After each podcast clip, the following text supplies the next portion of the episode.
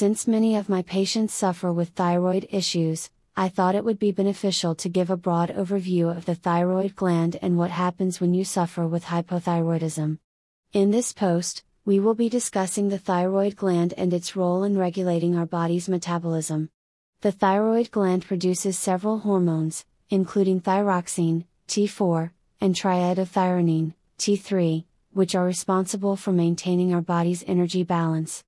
Hypothyroidism is a condition where the thyroid gland is underactive and does not produce enough hormones to meet the body's needs. This can lead to symptoms such as fatigue, weight gain, cold intolerance, and hair loss. One of the most important hormones for the diagnosis and management of hypothyroidism is free T3, FT3, which is the active form of thyroid hormone. Free T3 is a critical hormone because it is responsible for many of the body's metabolic processes. It is the most active and potent thyroid hormone, and its levels are closely linked to the severity of hypothyroidism. FT3 is produced by the thyroid gland and circulates in the bloodstream, where it can bind to receptors on cells throughout the body.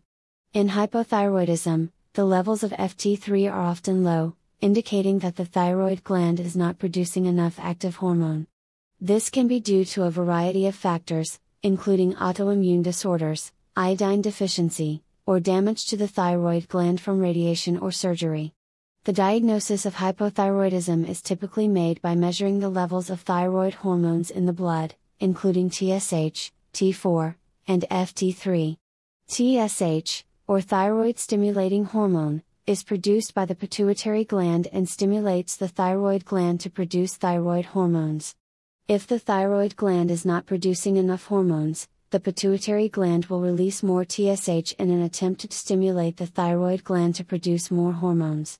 In cases of hypothyroidism, the TSH levels are often high, indicating that the pituitary gland is trying to compensate for the low levels of thyroid hormones in the bloodstream. However, the levels of T4 and FT3 may be low, indicating that the thyroid gland is not producing enough hormone.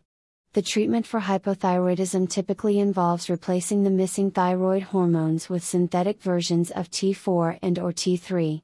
This can help to alleviate the symptoms of hypothyroidism and restore normal metabolic function. In some cases, patients may require a combination of T4 and T3 therapy to achieve optimal thyroid hormone levels. In conclusion, free T3 is a critical hormone in determining how the body is producing and using T3. In future posts, we'll be talking more about the specific subtypes that are related to hypothyroidism and how most doctors miss the boat when diagnosing thyroid disorders.